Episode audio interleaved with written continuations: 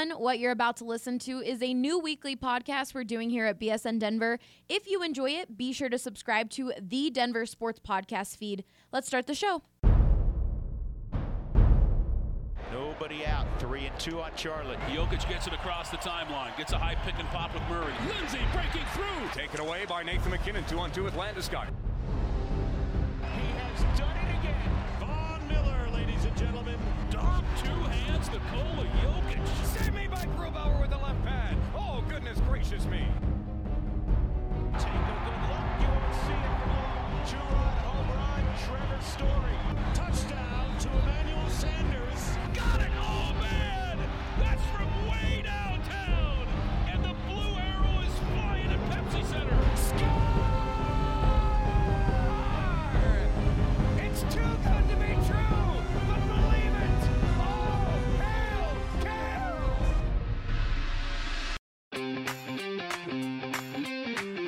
hell! After giving up twenty-one runs on Monday, are the wheels falling off for the Rockies? We'll be discussing that and more in the Denver Sports Podcast. I'm your host, Allie Monroy, and with me today is B S N Rockies beat writer Drew Creasman, B S N Nuggets beat writer Harrison Wind, B S N Avalanche beat writer A J Haefele, and finally, B S N Broncos beat writer Ryan Koenigsberg. Welcome to the show, guys. Why was I last? Because you're sitting to my left. All right, fair enough, fair enough. Just because you're on T V now, you don't have the clout to just demand to go first here. She's I feel like I do. She's just saving best for last, bro. Just calm down. All right, all right. I'll take uh, thank you. I'll take that. I'll take that and run with it. All right, guys. So we have some of the brightest guys in Denver sports media working at B S N, and we always have such great conversations when we're all together. So we thought, why not start a podcast? It's a good idea. Why not? Russell Westbrook, why not? And that's why we decided to call it the Denver Sports Podcast, because it's not just a Denver Sports Podcast or the Denver Sports Podcast. When you get this group of folks together, it's the Denver Sports Podcast. Should I change my name from A J to V J? That would be great. Sounds a little too close to V J, and that oh, that's yeah, not a good I connotation in Denver. That's true. Ryan was really, really excited about the Denver Sports Podcast, so be sure to call it the.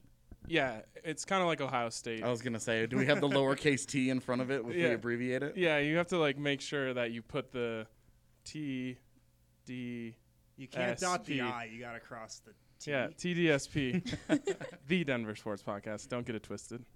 All right, well, we're going to start each show with the biggest news item of the week. And today, that would be the Rockies dropping three of their last four games against opponents under five hundred.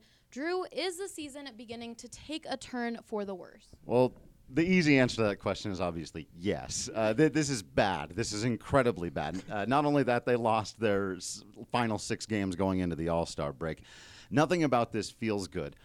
But what amazes me, Allie, is somehow they managed to gain a half a game in the wild card standings over this last week. They actually beat the Reds in that series. Didn't feel like it, giving up seventeen runs in that one game. But uh, yes, this they're in a bad spot, but they were in a worse spot this time a year ago. This is a more talented team, but I'll tell you what, I was more confident this time a year ago in the Rockies because they were pitching well. And that's the, the difference right now when they're going out there. And I don't think we're going to see that again from Germán Márquez, but when your best dude is giving up eleven runs, when you have no idea what you're going to get out of Kyle Freeland or really anybody but John Gray, like, yes, they're talented enough to turn it around, but will they? I have I have no idea. I have no reason to believe that that's the case. So we're back to John Gray being an ace? don't just, just don't put that on him.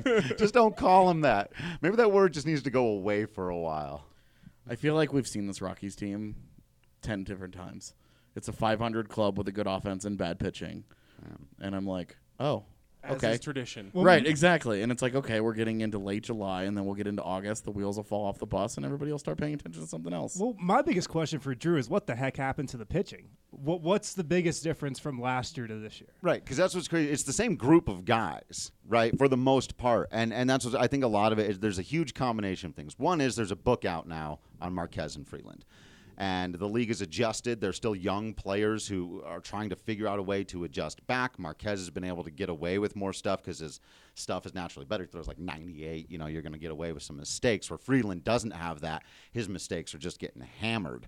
Uh, but I, I, I think they need to make the adjustments. It's just taken them a long time to do that. That in combination with the fact that, yes, the baseballs are different this year. They're flying out everywhere, so that's going to hurt anyone who's struggling at all. If your command is off just a little bit, you're not just giving up singles and doubles. You're giving up home runs. Games can get out of hand the way they have been.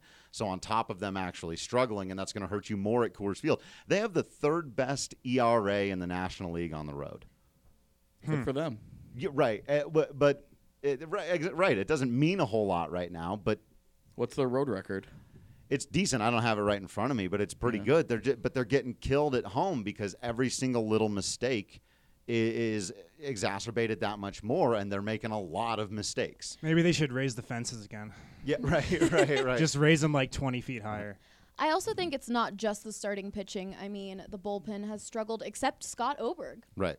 Yeah, and, and well, that and that's the other crazy thing is for all I can talk about the juiced baseballs and Coors Field and all this stuff. I just I've got an article coming out here in a minute on John Gray and his three twenty-four E R A at Coors Field, and Scott Oberg and his two oh E R A on the season. Came in the other night, pitched two innings, was lights out. So if you pitch well, none of that stuff matters. So at the end of the day, yeah, they just all of them except for those two guys, literally those two guys. Everyone else is pitching very poorly. You have to be careful saying he has a three twenty-four E R A because with some of the other pitchers, they might literally have a three twenty-four right. E R A. Right, yeah, yeah, clarify. Is there anything they can do, though? Like, in terms of the baseballs, mm. obviously they're juiced. They've restructured them or whatever. Like, there's, like, people joking on Twitter, like, turn up the humidor. Like, yeah, is there, like, they, a double humidor? Right, yeah. Do they have the, like, uh, like, f- like, Cabo in August setting on the humidor? I know that, and that's the joke. And it's like for me, it's just they got to go back to the old baseballs. And re- remember, Harrison, when the N B A did this, they, oh, there was like a half a season. Everyone said, "No, we are not doing this anymore." They went back to the old ball. But in baseball, there's something where it's like everyone's kind of afraid to just come out publicly and say, "Yes, of course, the baseballs are different, and it's having an impact." I think I heard last night on the radio, now they said this, if they were wrong, I'm, I'm quoting Jack and Jerry now, but that baseball is on record to smash by a thousand the home run record across all of baseball. Like, it's not a subtle difference here. And, I mean, the frustrating thing, though, is you watched the Giants yesterday, and they're just, like, smacking it all over the park. Yeah. Like, every time there's a pitch up, it's going to right field. Like, every time they get it inside, it's over the fence and left. And then the Rockies are putting up two runs. It's like right. two two solo shots. Like, what? How does the offense at Coors put up what is it three runs and three runs in two games in one day? Right. I mean, part of that I do think was the fact that they had to play four baseball games in the span of forty-eight hours, a three-hour delay going into the weekend, finishing a game at well after midnight. Uh, and just they, they've been exhausted, then having to play a doubleheader, a day game the next day, then a doubleheader the day after that.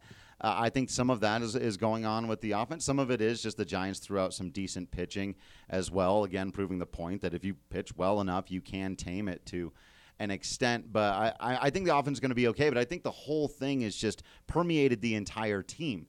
All of this chaos, it just gets exhausting losing games where you give up ten runs in two innings to the Reds, stuff like that. And so I, I think mentally they're exhausted. You're seeing weird mistakes like Hampson falling down or that weird thing where Ian Desmond got called out for taking a slight turn to second base. Like when, and, and you guys know this across all the sports, the, the old, you know, momentum or the good luck, uh, fortune favors the bold. When you're playing well, you're getting the calls. You're, when you're playing confident, those little things in games are going your way, and nobody on the Rockies is playing confident. So Garrett Hampson falls down, or an error is made at the absolute worst time. Your center fielder falls over. Wait, the, what happened going. when Garrett Hampson fell down? Because I, I missed this I one. I think it was because of the rain. Yeah. Wasn't it just slippery? It was just slippery out there, and instead of scoring the first run of the game relatively easily, he fell down halfway between third base and home, had to scramble back, couldn't get back to third base, made an out there, and then two innings later made another out at third base. Oh. Those are the kinds of things that, in any sport, that kill you when you're just not playing confident, when it feels like everything's going against you. Well, moving on to the future, the trade deadline is coming up at the end of July. Do you think, Drew, the Rockies will be buyers or sellers? That's really the ultimate question. What's crazy is I think that's going to be determined here in the next couple of weeks. I don't think they know. And there's a lot of interesting ways they could go both ways. They're they're not going to get huge. They're not going to sell off. I've seen some people talking about Charlie Blackmon. That's very, very unlikely just because I don't think you're going to get a huge haul of prospects for Charlie Blackmon. If they continue to spiral out of control here, I think you could see them move some, some of their relievers particularly to get out from under those contracts. Those guys are going to have value. Wade Davis, Brian Shaw, even Jake McGee. You might not be super thrilled with any of those players, but they actually will across baseball get you value. Those guys have value for teams that need to shore up, even if it's going to be their sixth reliever. Uh, so something like that. Uh, or they could get even a little more creative, maybe move Ian Desmond, maybe move Daniel Murphy, get some prospects for those guys because they know that their future is more likely to be Ryan McMahon and Brendan Rodgers or Raimel Tapia and David Dahl than it is to be them. And they can get some of that money and, and spend on free agents to reload for next year because they're not going to sell. If you're selling Charlie Blackmon, now you've got a problem for the next couple of years you have to solve. You just want to solve uh, one problem for next season. Man, if they could have moved Ian Desmond, they should have done that yesterday. I think a lot of for for literally anything for like one. A bag of baseballs. I don't care if they've been in the humidor or not. Just move them. I mean, they they could. He's he's having a really good season. Uh, he's over the worst part of his contract. I know people think of the contract as being really terrible, but it was pretty front loaded. Right now, mm. it's it's not that bad. It's still not. He's still overpaid. I think it's like fourteen million dollars, but it's it, it, you could get something for him even at this point. And at that point, I mean, you have outfielders. It's not like, you know, you're right. You're like, who are we going to put in that space? First of all, Ian Desmond is not having the best season out there in center field. But, right, like, right. You can throw out Tapia, who actually suddenly is a good defender.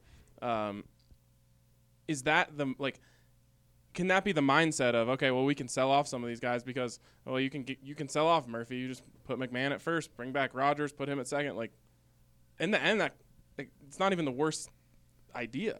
Exactly. Like I, I've even discussed before just on the Rockies podcast about how they could do both and should honestly consider it. Like they they need to restock their farm system a little bit, and they could move some guys out that they don't even necessarily take a huge, like Harrison's saying, you don't feel like you're taking a huge step backward if you trade Ian Desmond and you give all of his at-bats to Raimel Tapia. You're not feeling terrible about that even for the rest of the season. And then you can add some prospects. Maybe then you don't feel terrible about, move, about moving Colton Welker for a reliever who's going to come in and shore up the bullpen, stabilize a team that's still two games out of the wild card. With every opportunity, no one's running away with the National League. It's just brutal out there. Well, I mean, the Dodgers are running away with the National League. After that, it's a free-for-all. Well, besides the Rockies' recent struggles, it's actually a really exciting time to be a Denver sports fan, and we'll get into why after the break. Piper Electric has been a part of the Denver community for over thirty-five years. Their reputation of being fairly priced, trustworthy, and dependable has allowed them to become one of the best Denver electrical contractor companies in the market. We believe Piper is the best because of their professionalism, because of their capability, because of their integrity, and because of the relationship we have built over the last year and a half with several of their key managers.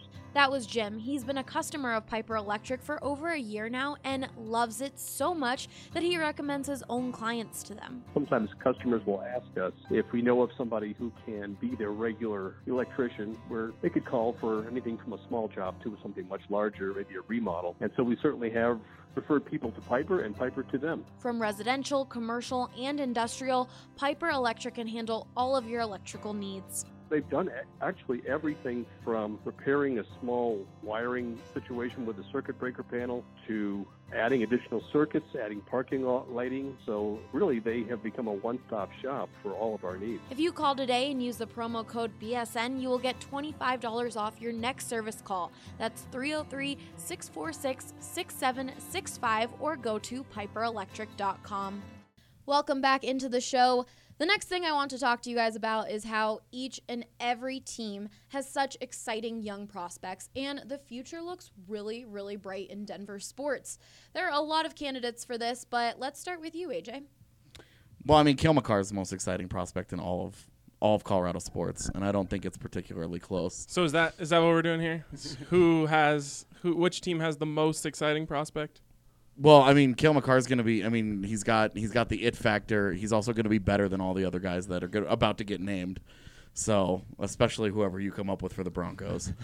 uh, it's it's Makar, and it's it's honestly not even close. The only one I'm worried about is Michael Porter Junior Does Cale, does Cale Makar have top ten player in the league potential? Yeah, yeah, okay. He absolutely does. What's uh, his, what's his w- give us give us a comparison? Who's this? What's his Erik Karlsson okay. at, in his prime, before Erik Karlsson's feet needed to be cut off like they have been, and he got bionic feet like he has now. Um, I have no idea if you're being serious. No, he he's got. We'll talk about this later. It's it's a crazy story. Um, legal. Yeah. Right. Hey, he just he just got paid. So, um, no, Cale Makar Cale Makar is the man. Uh, he's gonna be. He's going to be the McKinnon of defense for them. And McKinnon came awfully close to winning M V P. Makar is probably going to be in a Norris converse, conversation as the league's best defenseman in the next two or three years. The only follow-up I have is how how soon are we talking here? The next two or three years. But like like it'll start this year. He'll be he'll be in the Calder contention for top rookie this season, this next season. Um, it'll be tough because he's a defenseman. And it's just it's hard scoring-wise to keep up with those guys. Uh, but He'll be he'll be on Colorado's top pairing sooner than later. He might I mean he might even opening night he might be on their top pairing. All right, I have a question. It's a little off topic, but is it true that the Pepsi Center has banned Cale? I don't I don't actually know. Uh, I know they were like, talking are you about serious? It. I know they talked about it. We're talking about the it's all because of Ryan's here. Ryan's tweet. Yeah. That went viral. The is, Cale guy. Like am I am I in trouble? Is that a bad thing? Or is it just like okay that you can't bring Cale to, like do we need that? The thing we need. I mean, well, Red Wings fans have their thing. I think this yeah, would be a cool Avs thing. I think something Cale Makar has going for him is he has a great name. Like he, yeah. to be yeah. a star, you kind of need a great name. Totally. Cale so Makar is a superstar type name. Yeah. Not like the guys no, the Avs. Not not like the guy that Avs just drafted in the first round with that really weird name. That oh, Bo Byram. Yeah. Yeah, I don't. I I like I like Bo Byram, but I think. Uh, Uh, people are going to stumble over it. Cale Makar just right. rolls off the tongue, oh, and you're yeah. just like, there's sex appeal there. Can you go oh. by Bobai, though? He it's does like... go by Bo. Okay. Uh, so yeah, that's doable. So go, calling him Bo instead of Bowen all the time is going to make it easier. It's such a W H L name. All right. Well, Harrison, let's. A J kind of talked about Michael Porter Junior, so let's move on to the Nuggets. Yeah, Do I'm going to go with Vlaco uh, Vlaco Chanchar, actually. Yes. Winner, hands down. No, I mean, if if you're looking for a guy on the Nuggets that's the best prospect in Colorado sports, it's probably got to be Michael Porter Junior And based on what people are saying w- within the organization right now, he looks to them like the guy that they scouted and evaluated in high school before these injuries really cropped up. And back then, he was a consensus top two prospect in high school basketball, you know, thought of as arguably the top guy, you know, on the prep circuit. And, and he was looked at back then as a transcendent type talent, a guy who could come into the league and, you know, be that all-star, all-N B A level player. So if he's the guy that we're hearing that he looks like behind the scenes, and I know he just had an injury, but uh, if he is that guy, then I think he can definitely be, you know, the top prospect here. I think the n- natural follow-up is where are you on the M P J panic scale with the injuries? Because I'm at about like an eight. I'm much lower than that. Um, I don't think the knee injury is a big deal. And, uh, I mean, I do think, like, every injury is connected. And it probably, you know, had something to do with the back injuries. And just, like, his body, you know, it isn't fully healthy. And there could be other stuff that crops up. But the the knee injury, honestly, it maybe rose my panic meter a little bit. But it didn't, like, set it off to extreme heights, I'd say. What was the vibe at Summer League after Nuggets fans found out that M P J wasn't going to be playing? I mean, that game was sold out.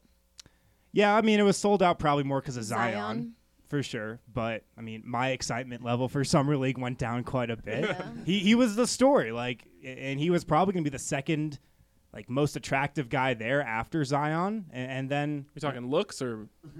Well, uh, he probably was the He's most attractive guy. I mean, Porter looks like a freaking model. That's, that that plays into the superstar conversation. For sure. For sure. He's got a good name. He's got sex appeal as well. Now, hold on. Now, if we're going down that path, there's not a more handsome team in the league than the Colorado Rockies, just so everyone knows. Those, Have you I, been in the Avs locker room, uh, bro? Nah, yeah. oh, it's a bunch of beautiful, blonde Swedish uh, people. How many teeth do they have at this point? Most of... most. If we get rid of Eric Johnson, the majority of the roster is is well-toothed. Hey, soft, some people soft. are into the one-tooth type of guy. It's the one front tooth. No, but the the last thing I'll say about Porter, and A J was talking about E T A for Cale Makar. I was talking with Michael Malone in Las Vegas, and he told me that he fully expects Porter to be a part of their opening night rotation next season. So if we're talking E T A, I think we'll see it, you know, beginning next season. I'm not saying he's going to play thirty minutes a game, but, you know, he'll be on the court. We'll see what he's got. I know, Ryan, you're really excited to talk about your pick, but we're going to move on to Drew first before you. Fair so, enough. Drew, who do you think? Okay, so here's why Brendan Rodgers is the best prospect in Denver. He's the best prospect the Colorado Rockies have ever had. And I know a lot of times with baseball prospects, because Ooh. they take half a decade to get there, people feel like – and then they arrive at twenty-two and they don't look super awesome in the first two weeks of their M L B career. People go, ah, this guy doesn't have it. He just doesn't have it. But – let's understand that Brendan Rodgers has had a much better minor league career, much better scouting reports throughout the minor leagues than David Dahl, Trevor Story, Raimel Tapia, Kyle Freeland, John Gray. That's a long list of really good baseball players. Particularly, I would draw attention to Trevor Story, who had a very rocky minor league career, who wasn't expected to do that. Is that a pun? Yeah, hey, hey, hey, you know. Yeah, uh, it, it could have been nutty either, because actually the, the terrible year he had was out in Modesto. So should have nice. been should have been chubby. Could have been. Oh, let's not even. Uh, oh, my hometown. He just got blocked. I did indeed.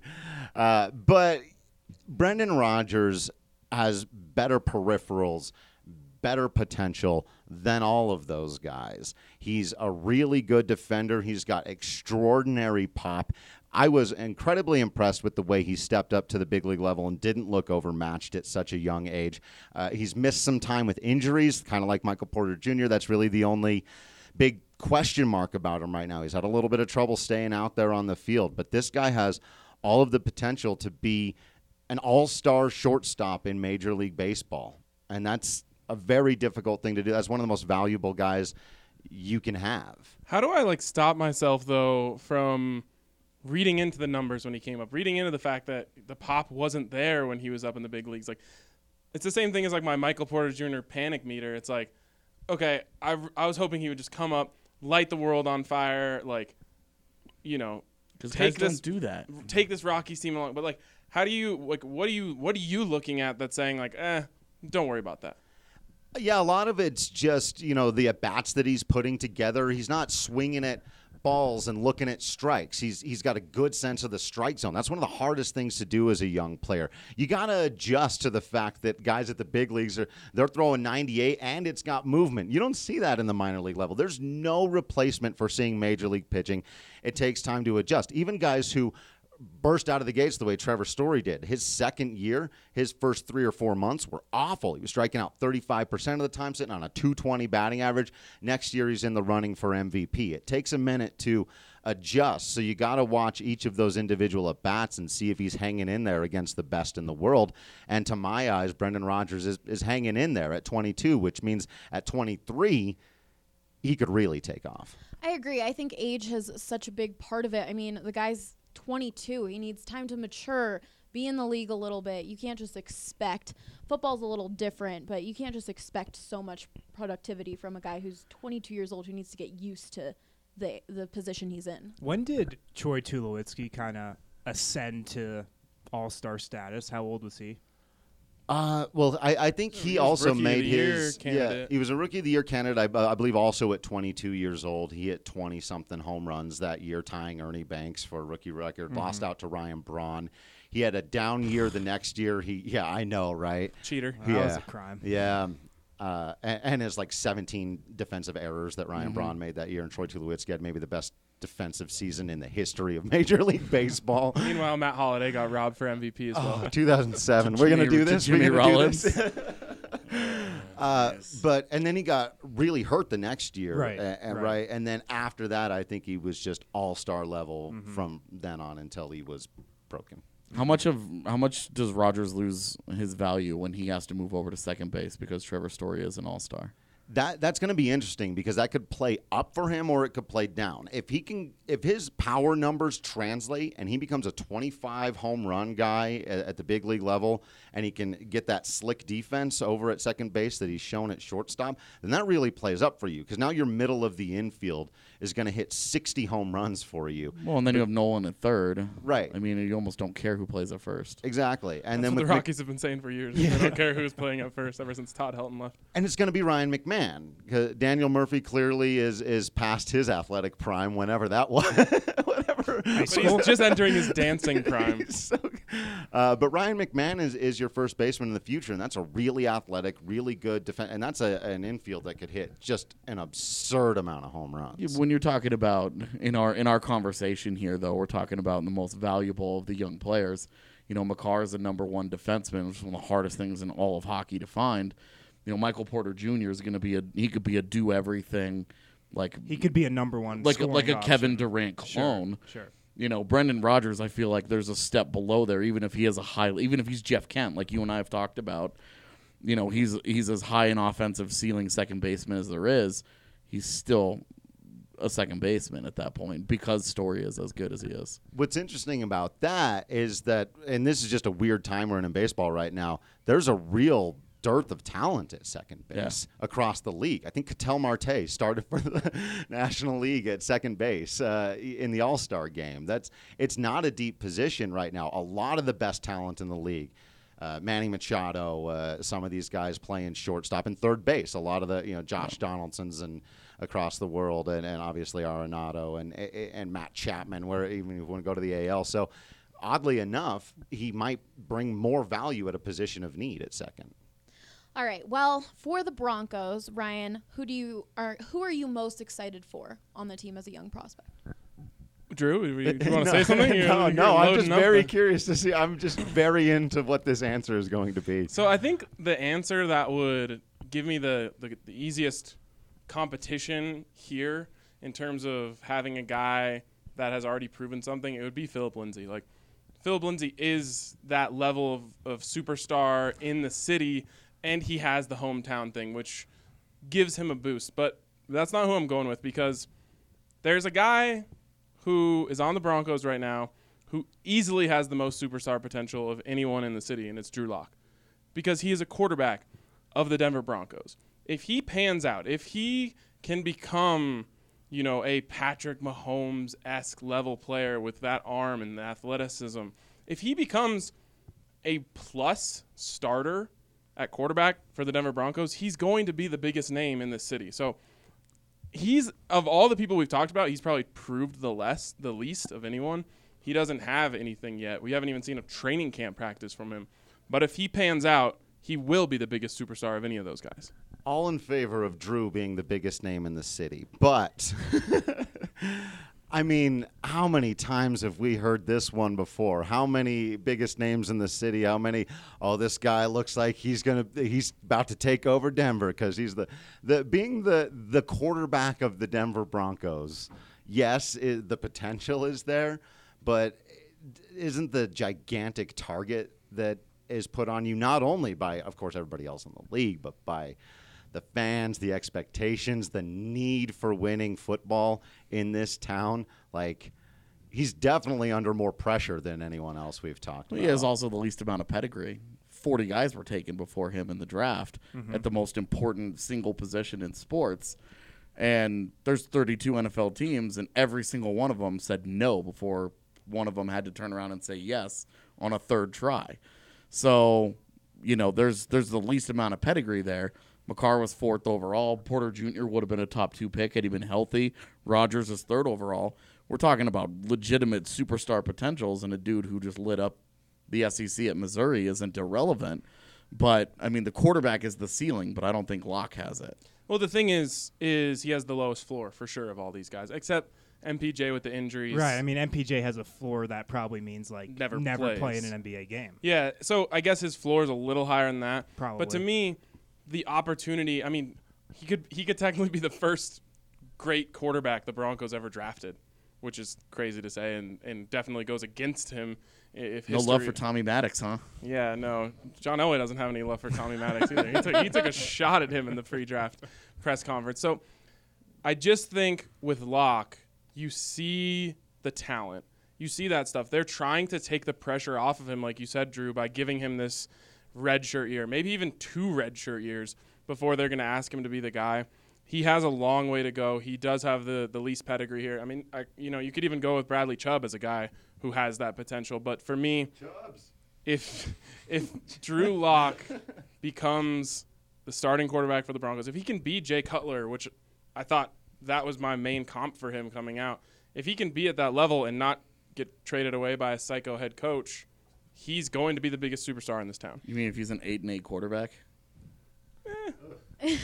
If he's an eight and eight quarterback and M P J is over here right, leading well, the Nuggets to, to an N B A Finals or Makar wins a Norris. The argument that Ryan's you, making isn't because Drew Lock is going to be good necessarily. It's, it's just because he's on the Broncos. Well, it's well, because he's got the highest profile oh. position on the highest profile exactly. team. Exactly. Exactly. Yeah. He's the least talented guy that we're talking about at this table right now in his respective job.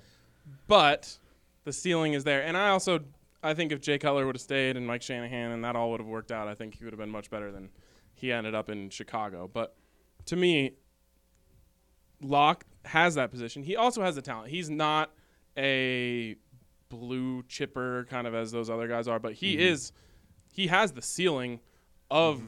those type of guys. He has, you know, Aaron Rodgers' ceiling, Patrick Mahomes' ceiling. If he can get there, it's it's game over for all the other guys.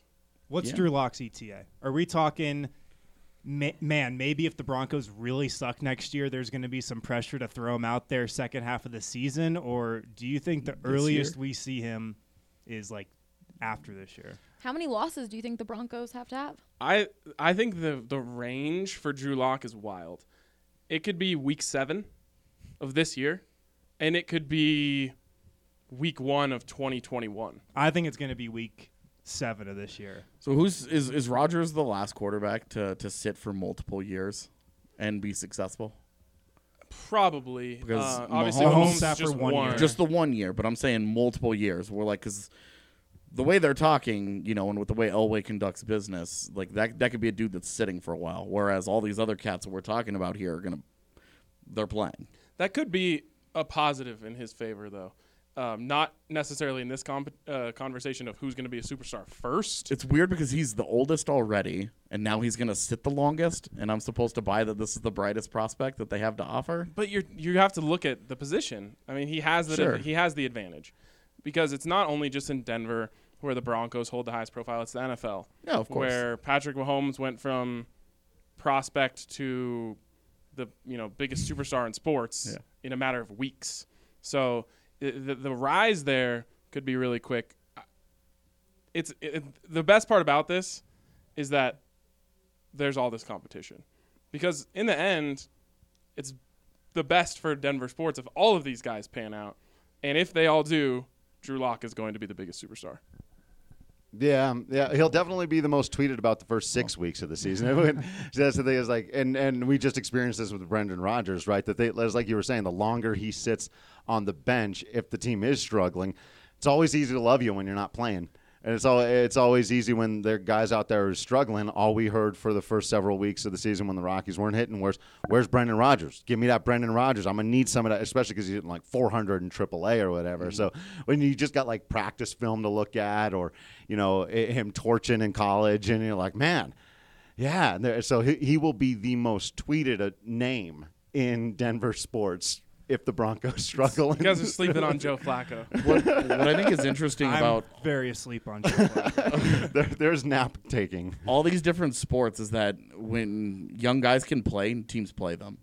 Yeah. And the Broncos are actively looking for reasons not mm-hmm. to play Drew Lock right now, because there's the the Paxton Lynch P T S D is like so real that they're like, well, it's because the Broncos... No, no, no, no, no, no, no. It's Can't play him. Because the Broncos will never go into that full-on rebuild. Right? Yeah, well, always they, they won't yeah. let it. Exactly. Yeah. They want to win, and Joe Flacco probably gives them a much better chance to win than Drew Lock does right now. At least I would certainly hope so. If you, I mean, if you watch these guys practice, Joe Flacco looks like an eleven-year veteran, and the right. other guys out there look like rookies. Right.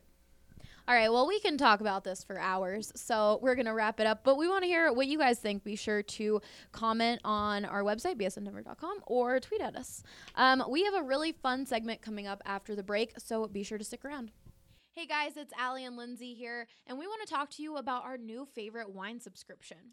It is Winester. The best thing about Winester is that they work with small wineries. You know B S N loves supporting small local businesses, and Winester is just that, supporting real people making real wine. These guys will curate a hand-picked shipment for you from the best small wine producers in the U S. So my favorite part about Winester is the fact that I don't really know much about wine, and when I go to a liquor store, I tend to gravitate towards the same wine I've always had instead of trying something new. But with Winester, they make the process so easy. That's exactly right, Allie. And from my perspective, you guys, I love wine and have tried so many different types of wine at different price points. And Winester is not only easy, but it is quite literally some of the best wine I've ever tasted, and it makes for an amazing gift. What's also ideal about Winester is that you can pick your shipments based on your schedule. That's right, Allie. So whether you're a casual drinker or you love hosting parties, you can get your shipment based on your lifestyle. So head to their website today, you guys. That's W I N E S T Y R, Winester dot com. We've got B S N twenty-five promo code for you, and you can save twenty-five dollars off your first order. This next segment is called Who Won the Week? We will be having each of you guys give your opinion on which Denver athlete or team deserves the biggest spotlight of the week. I'm going to time you, so you'll have ninety seconds to state your case, and then the rest of the guys get to poke holes in your statement. So I'm excited to hear what Drew says. Didn't you hear, did you hear they won the series against the Reds? Yeah. Game to half game in the wild card. I'll, I'll come up. I'm really excited to see how you guys are going to fit this into ninety seconds after all the conversations we've already had. So, Harrison, let's start with you. I'm going to time you. Ready, set, go. All right, the Nuggets won the week because they made one of the more underrated moves of the offseason that people will look back on in four or five months when the playoffs are starting and say, man, that was one of the best moves of the offseason, because acquiring Jeremy Grant is just an absolute home run for Denver. It's not going to come with the same fanfare and the same, you know, pomp and circumstance that Kawhi Leonard to the Clippers or Paul George to the Clippers or Anthony Davis to the Lakers will. But, I mean, he's just the perfect fit in Denver, and they didn't sacrifice any long-term financial flexibility by acquiring him. But he's also a guy they want for their future. He he fits in what they want to do on the offensive end of the floor. He's the perfect fit next to a Nikola Jokic on the defensive end of the floor. He's a great locker room guy. He's a hard worker who comes from great pedigree. He's from a basketball family. His dad played in the league. I mean, this guy seems like he should have been drafted by, like, the Denver Nuggets. He's just going to fit in seamlessly, doesn't have an ego, and he's going to play a lot. And he's freaking good, too. I felt like he's one of the more underrated guys in the league for a while in Oklahoma City, getting overshadowed by Westbrook and George there. And I think he's going to help the Nuggets potentially win the West next year. You still got ten seconds. Are you done? I'm done. Mic drop. can can I use some of his time to, to be in support of that? Yeah, yeah, go yeah, ahead. Yeah, that's just, the thing. It's like I don't want to argue just, about this. Just because I think I think Grant does more to help the Nuggets get closer to winning the West than, say, trading for Westbrook did for the Rockets. Um, it, I think it's just a, a perfect fit, and it sets up the Paul Millsap succession plan. Exactly. Like they could they could switch salaries next year, those two guys, and it would be it would be fine if they wanted to keep both, but if they wanted to let Millsap go, now they don't have to worry about replacing him because they already did with Grant, and it cost them the twenty-seventh pick or whatever it ends up being. Like right. it's it's gonna, it was it was such a steal for them. Well, and that's definitely the vibe you get, that he's gonna be here for a while, yeah. e- even if Millsap is still here. Mm-hmm. You're right. There is that succession plan in, in place now. Like, how big can the young core get? Like the young core now is just the entire roster. Right. It's like twelve dudes. And yeah. he's, yeah. he's on the same timeline age-wise as, as pretty much everybody. And that's, I guess, the thing you worry about potentially next summer. The free agent class next year sucks, and he could be a free agent next summer. So, I mean, and you worry about if he has a really nice year. Maybe the Nuggets make a playoff run. Maybe he has a big game or two in the playoffs. Teams could be like, oh, Jeremy Grant, maybe I'll use all my cap space on him. But the the Nuggets are at least giving off the vibe that they're very confident he'll be here for a while. Why not extend him right now? Yeah, what's his bird right situation? Uh, they'll be able to have his bird rights. So, I mean, they'll be able to go over the cap to sign him if they want. Okay. Um. So, yeah, I mean, he should be here for a while. And, and why not extend him now? I mean, you just did the Murray extension. You've got the Malik Beasley extension that I'm sure they'd like to get done this summer. So, my question for you, I because if I was in your position, I would have gone with the Nuggets being ranked second overall in the E S P N Power Rankings as a oh, way they won the week now. Mm-hmm. Probably not quite as good as, you know, adding an actual player. Are you on board with that? Do you think the Nuggets are the second best team in the N B A right now because of the addition of Jeremy Grant? I think the Clippers are better on paper. Uh, I think the Clippers should be the favorite in the West, but I think Denver is the second best team in the conference right now, and you can make the argument that they can win the West. I thought they had a legit shot to win the West without Jeremy Grant, to be quite honest, and I, I feel like they've been probably the most slept-on team in the league, but now with Jeremy Grant, uh, you can easily make the case that they win the West. Are they getting a bump because of the familiarity? Everyone else is on a new team for sure with new things. For sure. I mean, continuity matters a lot in the N B A, right? Definitely. And, I mean, they got off to that nine and one start last year because of the continuity. Everybody else in the league is learning how to play with one another, and the Nuggets just run it back. Like, they don't need that adjustment period. All right. No arguments against. We all liked what Harrison had to say. Counterpoint to, to the power rankings. Power rankings suck. I know, but but the thing is, they're like, a great summer tool to, for conversation. Uh, Milwaukee. Anytime you're not impressive. In like the top three, you can ignore it.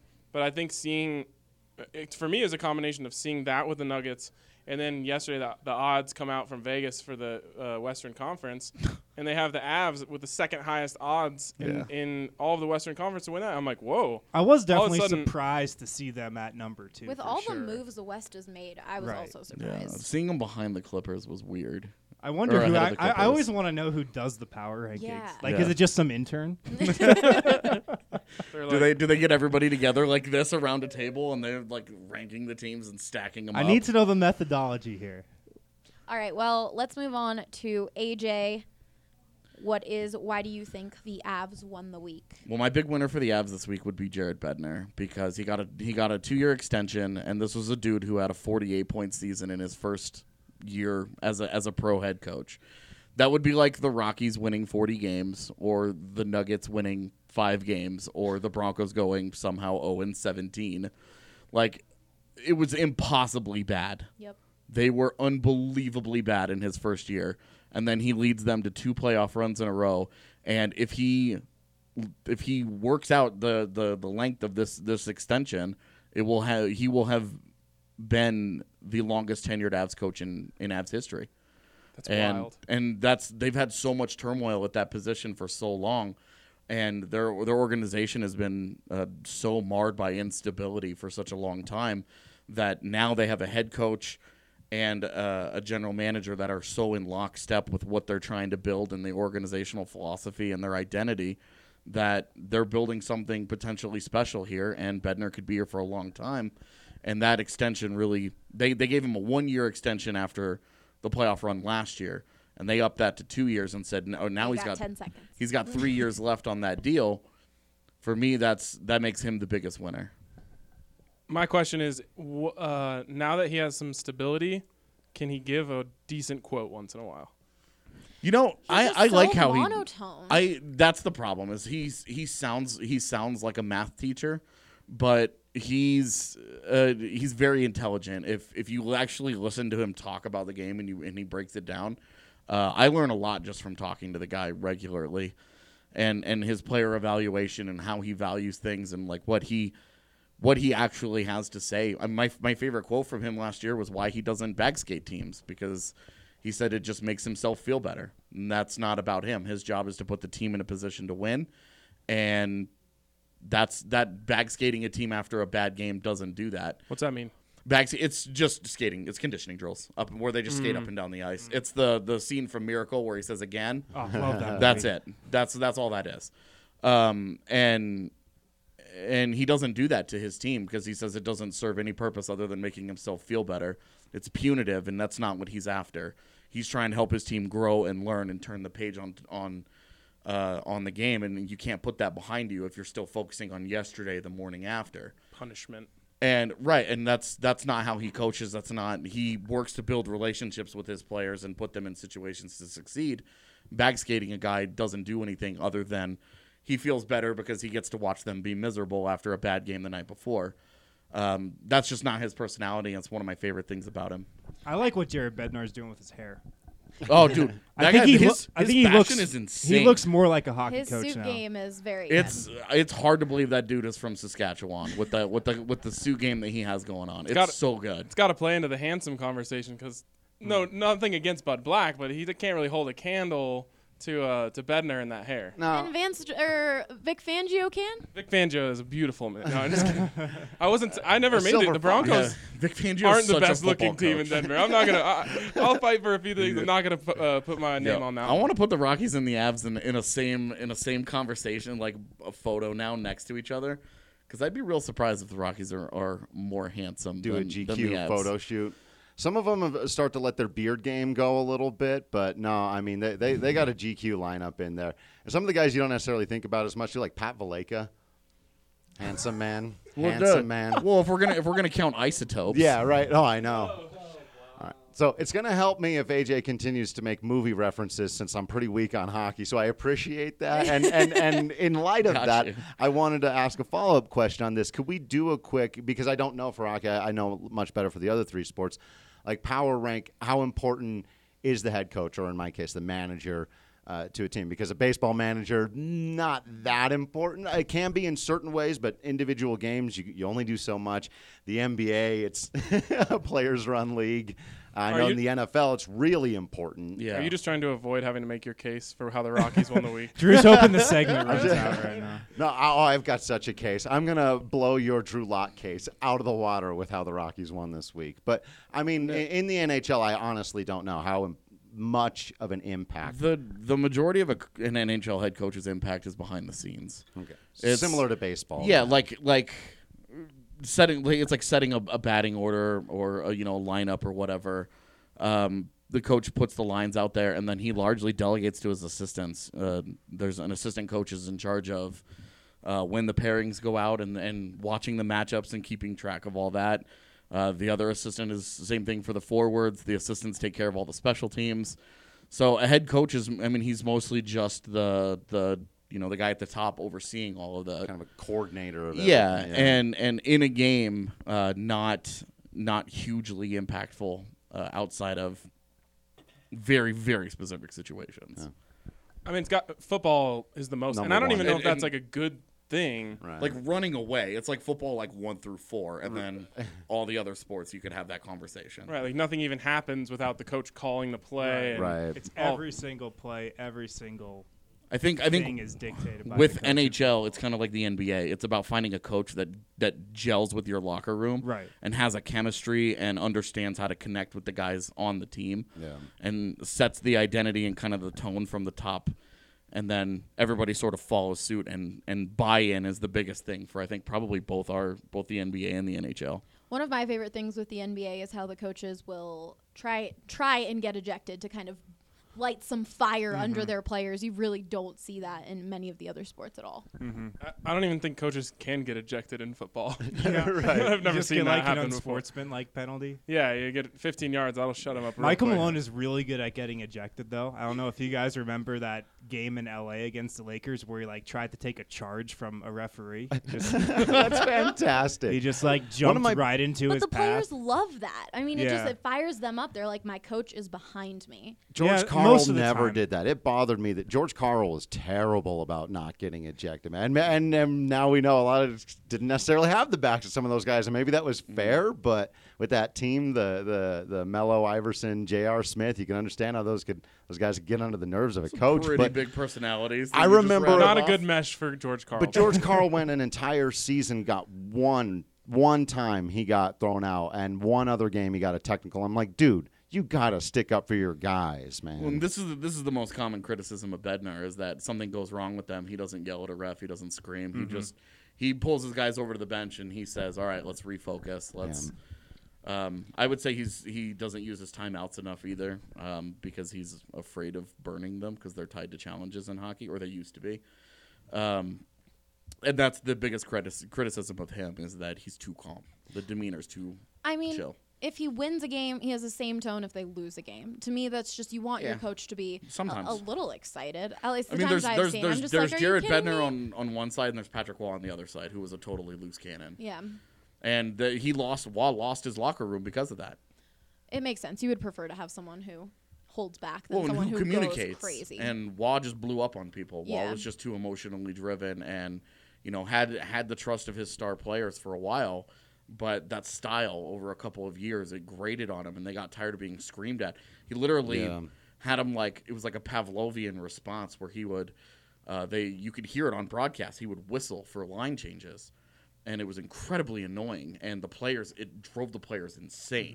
Mm-hmm. And just getting rid of him whistling was a huge step forward for the players and trusting wow. their head coach. Yeah, to that point, I think when when Michael Malone, speaking about the Nuggets, when he took over this team, he was probably one of the more like emotional coaches in the league, and you never knew what you were going to get from him after like a really tough loss. And I think one of the best parts about just how he's improved as a coach is he keeps it way more even keel now, way more even keel. Even, you know, in, in some of the worst losses that the Nuggets have had, he's not going to go off like he used to. I think that's been one of the areas where he's improved. I do think that's important in the N B A, maybe more so than the N H L. Yeah, you don't see guys get ejected from the bench very often. It happens occasionally, but it's pretty. It's pretty. It takes a guy crossing a serious line. Well, and the N B A has the biggest egos, so right.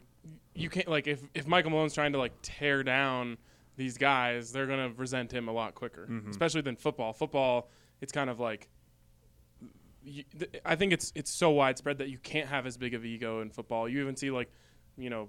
Uh, Belichick tearing down Brady out there. Like, that wouldn't happen in the N B A. No one's right. going after LeBron on the sidelines. Yeah, because in the N B A, it's a lot easier to move on from your coach yeah, than, your, would your, fire yeah, him. Th- than your max contract guy. You know, it's a lot easier to say goodbye to your coach than your star players. All right, let's move on to Broncos. Ryan, why do you think the Broncos will win the week? Well, sorry to do this to you, Drew, but it's your team's fault that the Broncos are going to win the week. Um, thanks to the Rockies deciding uh. to bow out here, or at least really, I, I think like the fan base is really fed up right now uh, with the way the Rockies yeah. are playing. And it just lines up so perfectly for the Broncos to just slide in and say, here we are, we're the Broncos. Training camp starts on Thursday, which already takes a huge wave of attention from the media, of course. But I think the fans right now, if the Rockies had won like six out of seven on this homestand, they'd say, like, oh, well, I'm still hanging with the Rockies a little bit. It's opened the door wide open for the Broncos to just come in and say, give us all the attention. The Rockies are obsolete. Everyone else is doing nothing. Let's go. The Broncos just won the week, according to Ryan, because they did absolutely nothing. because they, they just right. they exist. They watched the calendar turn from one response. day to the next. No, it's kind of like uh, how Drew was saying the Rockies picked up a game on the wild card while sucking. Like, the Broncos didn't have to do anything. They just watched the Rockies flounder, and they're like, "Oh, cool. We don't have to share the we don't have to share the attention at all anymore."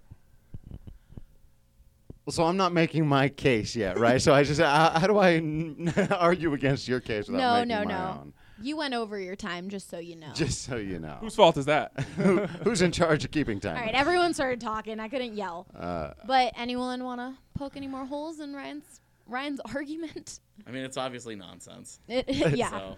I, what's the... What's well, not true about well, it? Well, Fi- uh, what, what, show me the started, lies. What we started at was the winner of the week, and we both picked something that's already happened. You're picking something that's happening in the future. But the with that, there's so much hope around this Broncos team. Even if they were that's terrible last year, they still, I'm just saying, they still go into it. Fans go into like, oh, new coach, new quarterback. There's that hope factor that yeah. the Rockies don't have right now. People That's, are people are real low sure, on the Rockies. I mean, the Rockies have destroyed all hope and, and joy and baseball soul that was that existed in any of us. So, I mean, that's all good and well, but that's not to the Broncos' benefit solely. Uh, I it's love, not, but they just happen to be the beneficiary of all the attention. They just happen to be the first team to start their training camp right. this year. Exactly. So it's like, yeah. I love that it's episode one of the Denver Sports Podcast, and Ryan has already twice gone to, well, people care more about football than the other sports. Yeah, we know, right? That's my card. That's, I'm going to use that every week. People do care more about football. That's that's the only wedge I have. I gotta just keep on driving. It's not that people care more about football. It's that more people care about football. Yeah. Oh, well put. Very, very well put. All right. Well, since Ryan's argument was like meh, we'll move on to Drew.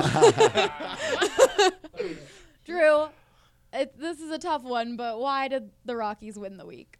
It's Go. not as tough as you might think. First of all, I already mentioned that they are only two games out of a wild card spot, despite everything that's happened, and they're due. It's baseball. They're due. There's seventy games left to play.